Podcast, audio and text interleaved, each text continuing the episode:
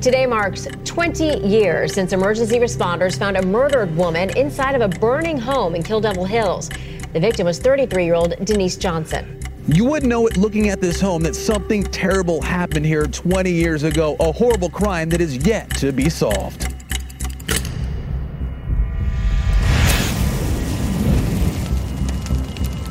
I remember seeing heavy black smoke up in the air. I just remember a pool of blood and her laying in it we knew obviously something was way wrong. This wasn't just a routine call. On July 13, 1997, someone brutally murdered 33 year old Denise Johnson inside of her childhood home in North Carolina, then set it on fire. For 22 years, Johnson's killer has eluded police, living among us undetected. This is Counterclock, the investigation into the unsolved murder of Denise Johnson. I'm your host, Delia D'Ambra.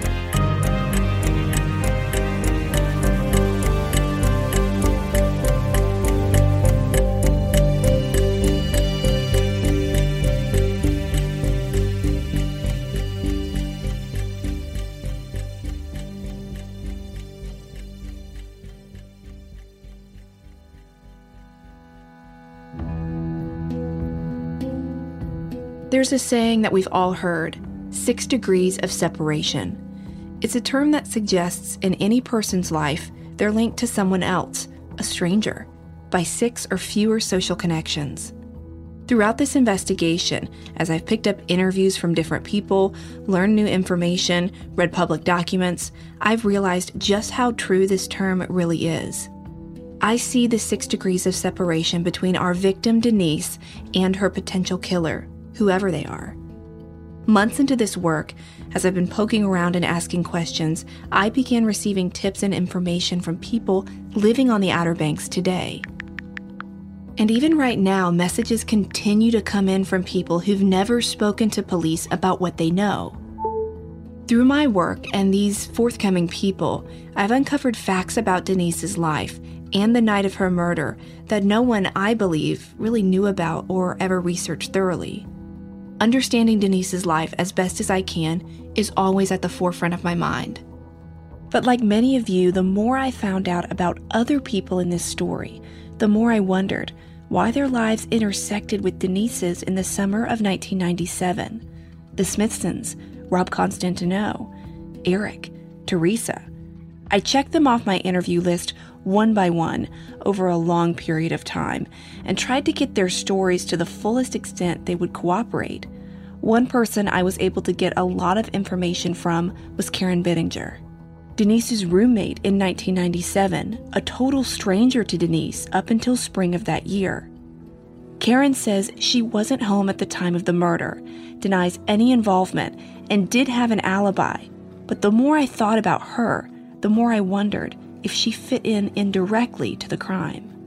Maybe someone in her life could have committed this horrific slaying. Was there someone with enough rage and determination seeking out Karen at 2014 Norfolk Street, but found Denise instead? Here's Karen and I talking about it in one of our last interviews together. They never even questioned my ex husband. And when he saw me that very next day, the same day I found out, it's like he like was waiting for me. And I'm walking up. I'm going like to where the the, the beach party was, or maybe by Awful Arthur's, something like that. And there he was, and he said, "That's what you get. That's what you get for hanging out with those types of people. That's what you get." Now, how creepy is that? Okay, so back up a second. Let me just ask this. So the day after the murder, you went to the house and then you went to meet friends and your ex-husband was there and that's what he said to you? That's the very first thing he said to me. Like he knew all sorts of things. Just the look in his eye. He goes that's what you get. And that's what you deserve. Why do you think he said that? And i'm like what the f-? i don't know. I'm like what does that even mean? Like did you have something to do with this? When did you guys get married and when did you divorce was 23 and i was like 15 he was very controlling. He was very possessive. He was very jealous. He was like, I used to work this place called Stone Oven Pizza, which Yep. was in, also in South Head. Yeah. And he literally got me fired from the job because he would just call there constantly, like 10, 12 times a night. He refused to divorce me. We weren't really divorced, but I left him and he, he was pissed. Right. And when the way he said, that's what you get and that's what you deserve and that's what she got, she deserved it. You know, um, whoa. I've searched around and think I've located the man I believe is Karen Bittinger's ex husband. He was living on the Outer Banks in 1997, and to my knowledge, still does. I'm choosing not to name him here, but for several months I've been attempting to contact him, but he's never picked up. I have a lot of questions to ask him, but until I get the chance to, I'll have to remain like you, just curious. The theory that perhaps Denise's killer is linked to her roommate is something any investigator has to consider. After all, inside the house on Norfolk Street, Karen's room had fires intentionally set in it too, just like the living room and Denise's room. But it just seems strange to me. If the scenario is Denise's killer only targeted her and not her roommate, why even go into Karen's room? Why not just go straight to Denise's room if you know that's who you're after?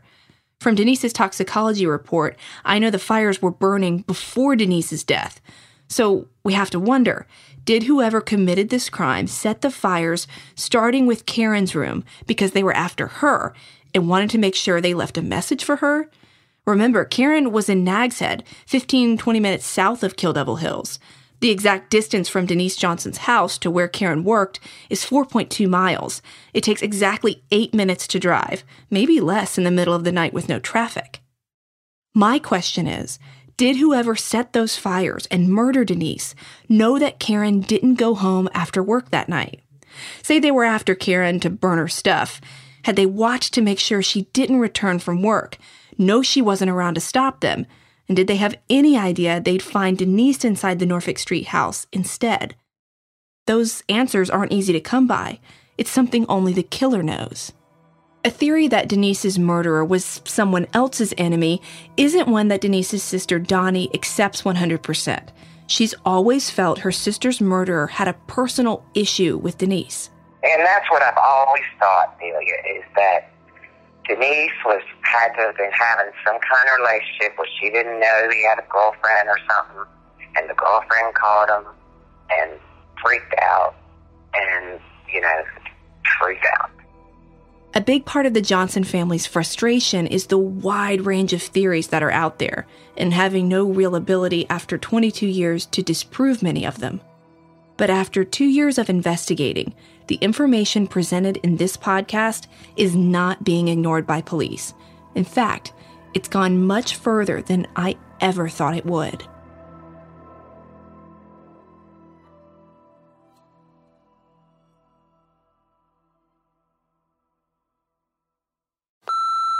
Thank you for calling the office of Andrew Womble, District Attorney for Camden, Chowan, Currituck, Dare, Gates, Pasquotank, and Perquimans counties.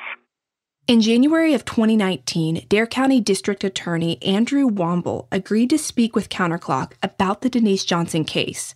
Womble is the elected district attorney for North Carolina's first prosecutorial district.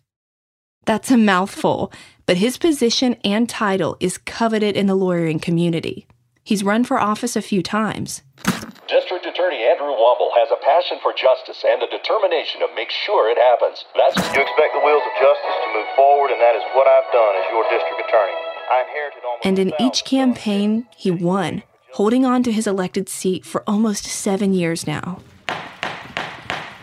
DA Womble's office is responsible for prosecuting all criminal cases filed in his district. He's the chief law enforcement officer over seven different counties in eastern North Carolina, including Dare County, where Kill Devil Hills is. In our first conversation, Womble explained what his office does, particularly when it comes to cold cases. we're not an investigative agency. We're only a prosecutorial agency.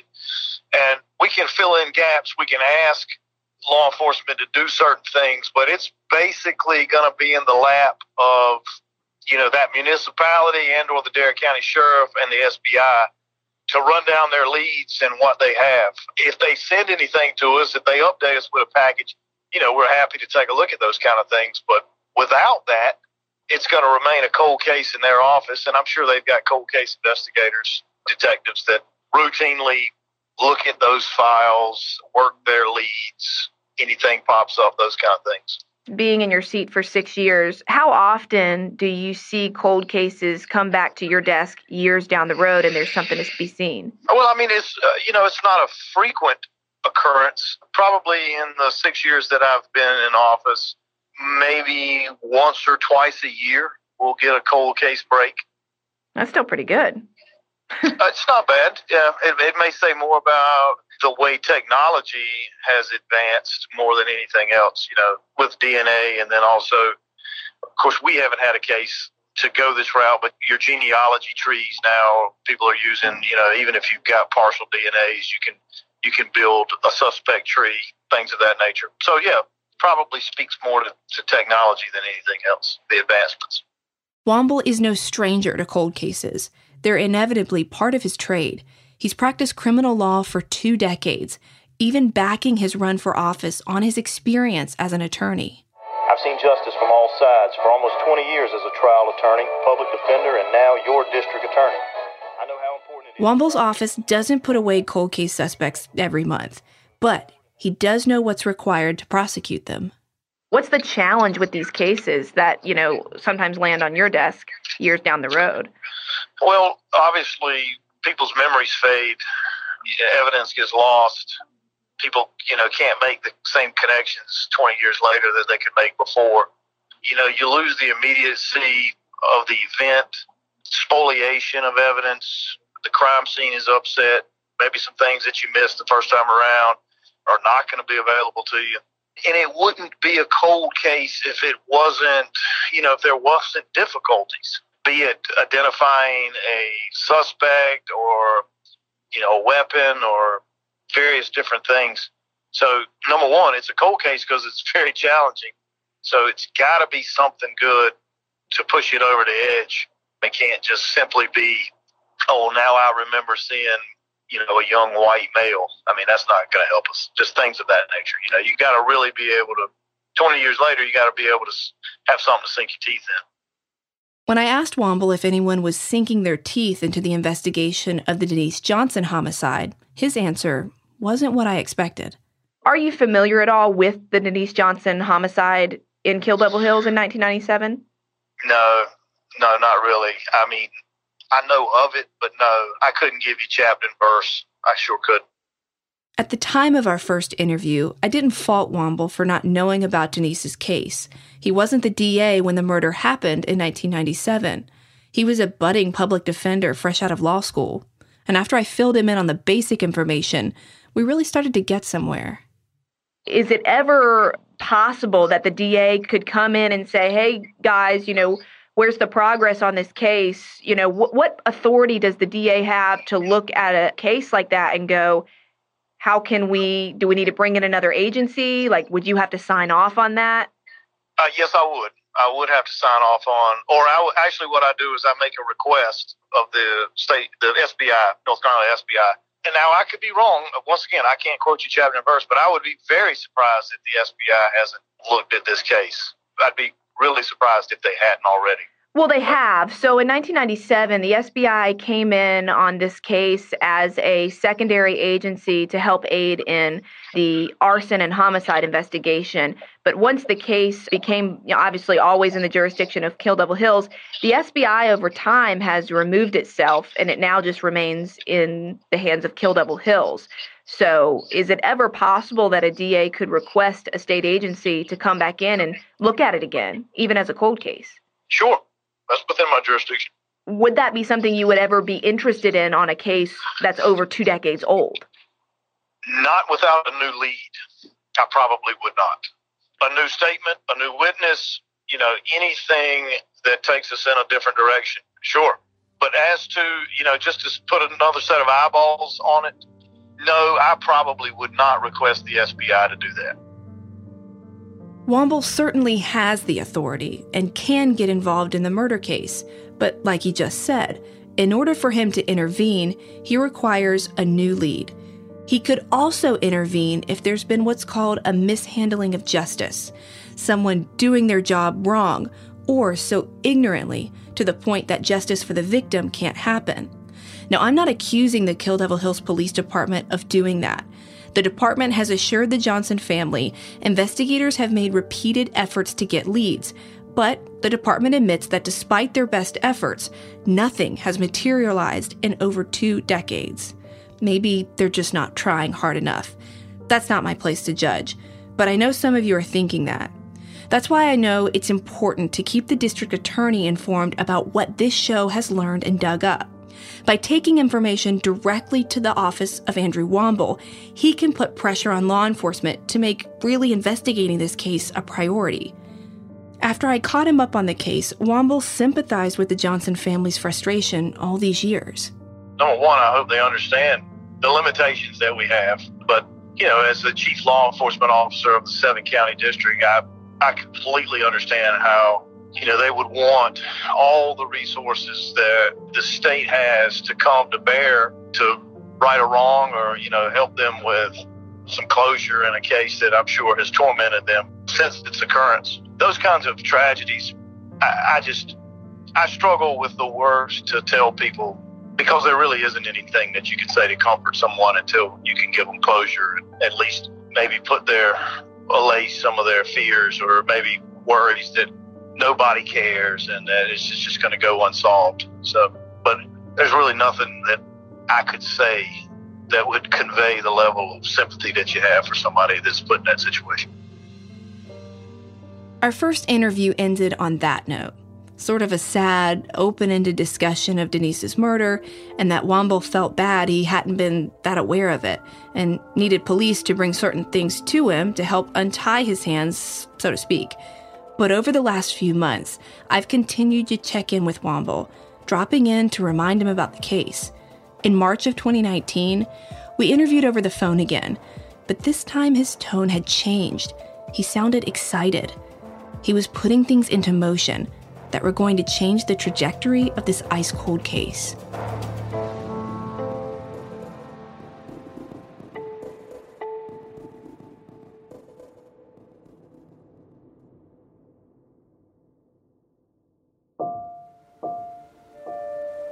District Attorney Womble told me something in the spring of 2019 that I didn't expect to hear so soon after our first interview. Well, what we've done since the increasing interest in this particular cold case is I've asked one of my senior assistants to put a timeline or to put this in a in a callback system where it comes up on our radar on a routine basis so that we're asking the right questions of the investigative agency, in this case, Kill Devil Hills, whether there is any new information or whether they've circled back with some prior witnesses, asking different questions or asking new sequences of events to see if there's anything that people are are hearing or any new information that might be available to us or anything of that nature to push the case forward.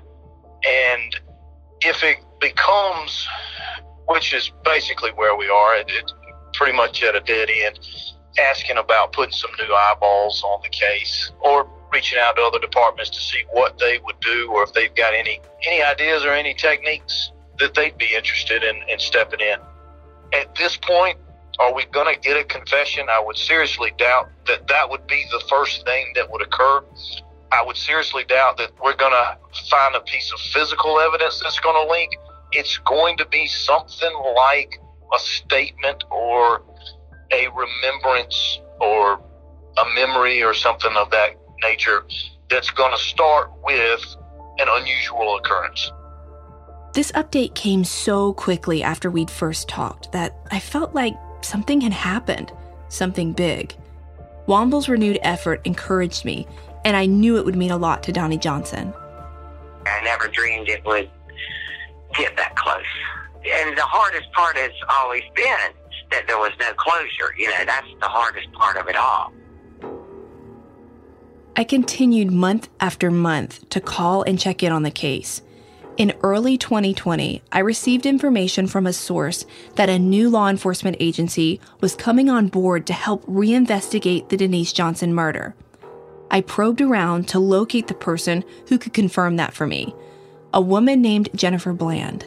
Hi, Miss D'Ambra. This is Jennifer Bland in the District Attorney's Office here in Dare County. I received your message, and you are welcome to give me a call back at area code 252. I gave Assistant District Attorney Bland a call back we played phone tag a few times, but due to chain of command, she had to put me back on the line with Andrew Womble.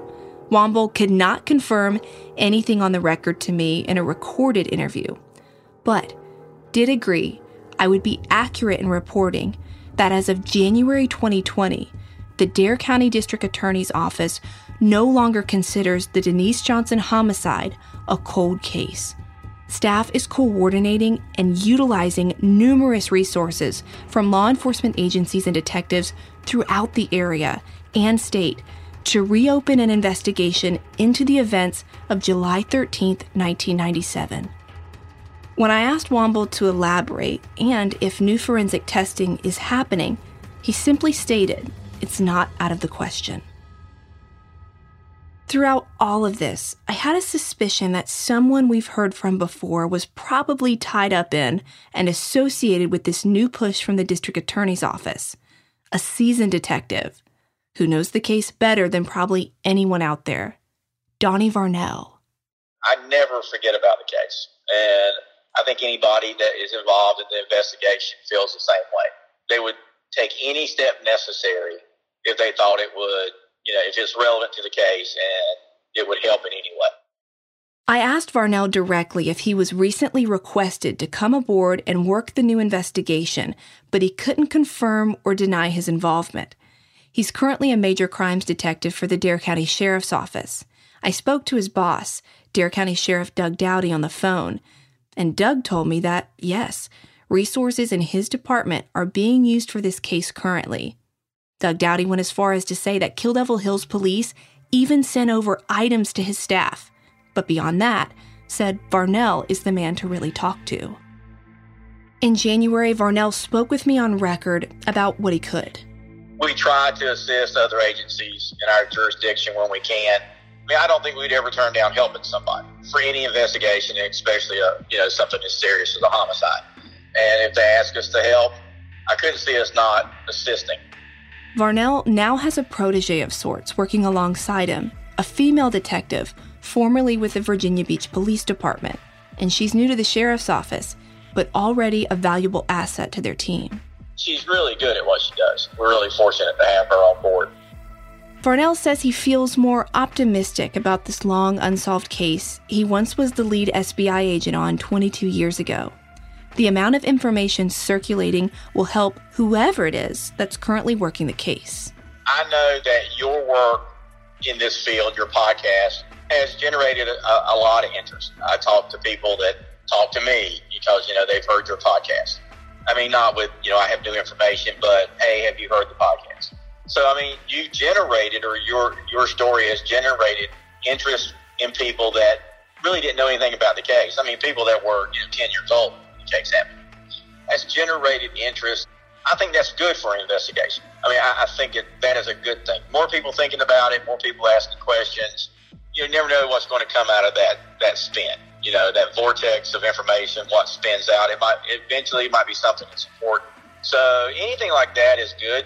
You know, maybe people in the community know something and they've never said it. You know, it's not that. They, and I, I'll tell you this: it might not be because people are trying to withhold anything.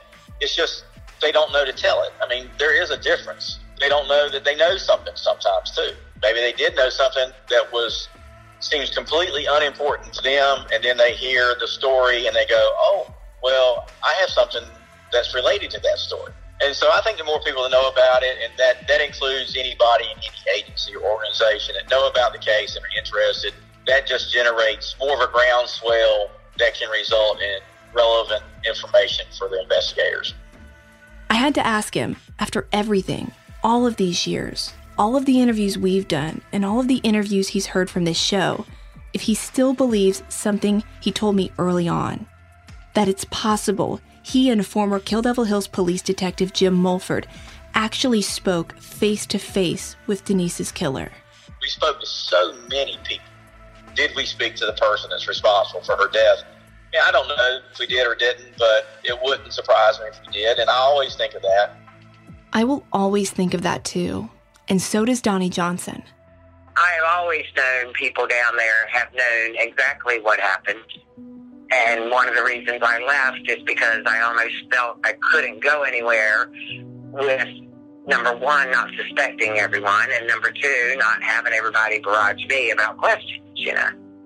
It's 23 years later. Any threat he could have had back then is way over by now.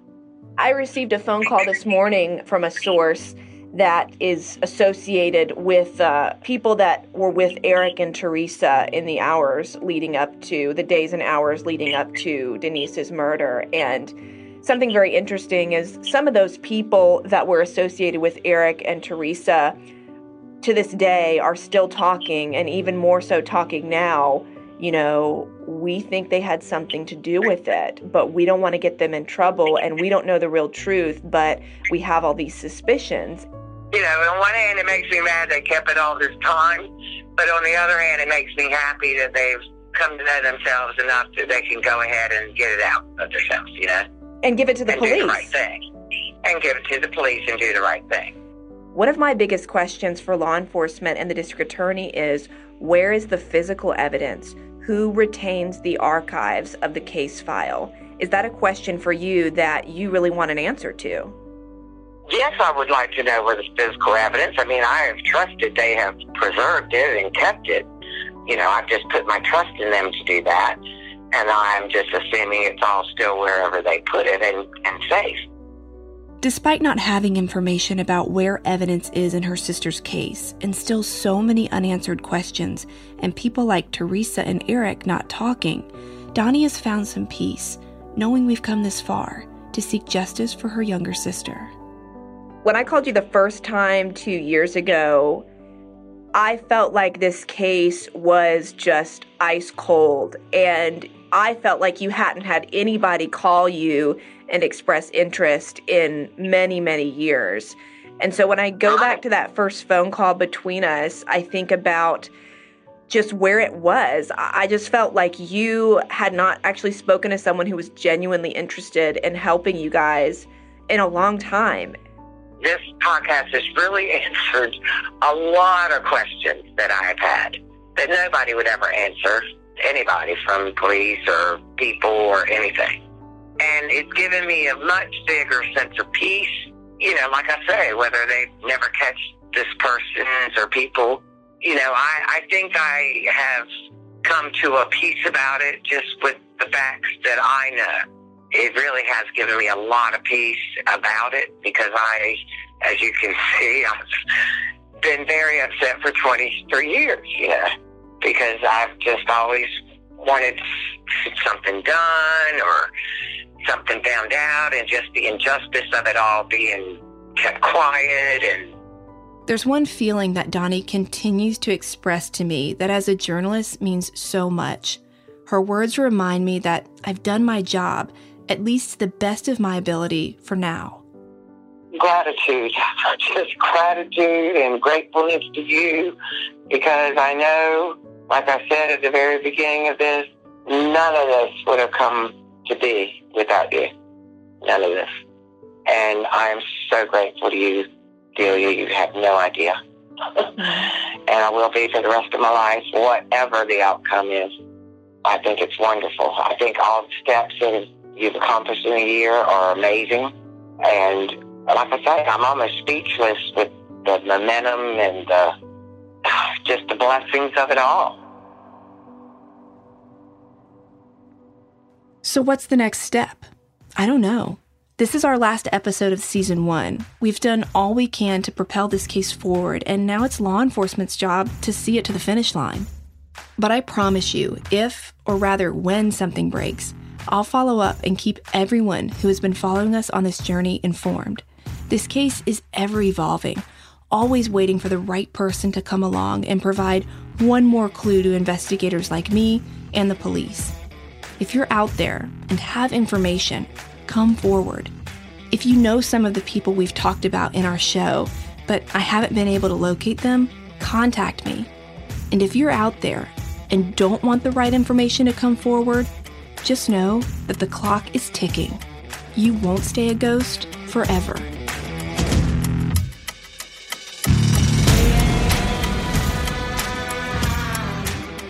Thank you to everyone who has supported this show and the Johnson family this season. Counterclock is an Audio Chuck original podcast. Our executive producer is Ashley Flowers, and all of this season's reporting was done by me, your host, Delia D'Ambra. If you liked this season, please leave us a five star review. It really does mean so much to me and the whole team. And make sure to stay subscribed to the podcast because we've come as far as we can on Denise's case. But I'm already hard at work turning back the clock on another case that we will bring you in a future season.